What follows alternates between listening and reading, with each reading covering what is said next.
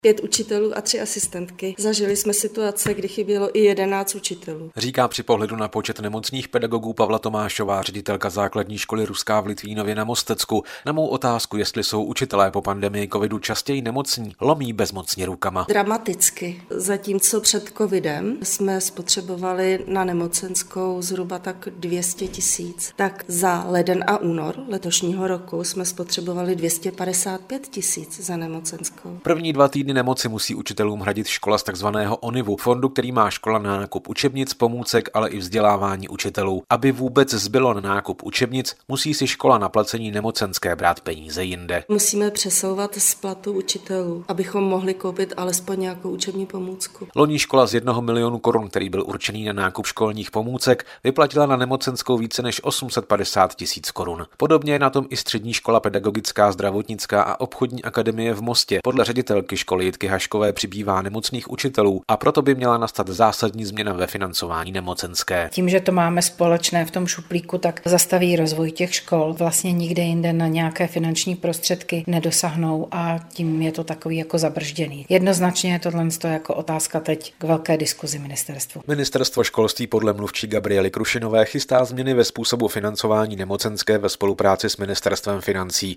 Jak by měly vypadat, ale zatím ministerstvo říct nechce. Jak mi potvrdil potvrdil prezident Asociace ředitelů základních škol Luboš Zajíc, problém se týká škol v celém Česku. Řešení ale podle něj nepřijde hned. Je to otázka peněz, kdy by ta řešení se nabízela různá, například vyčlenění právě té nemocenské nebo posílení téhle finanční kapitoly. Nejsem si úplně jist, že to řešení bude rychlé a bude hned. Základní škola Ruská v Litvínově tak musí nakupovat školní pomůcky a učebnice až na konci kalendářního roku, kdy už ví, kolik jí ve fondu zůstalo peněz. Z Mostecka Jan Beneš, Český rozhlas rozhlas.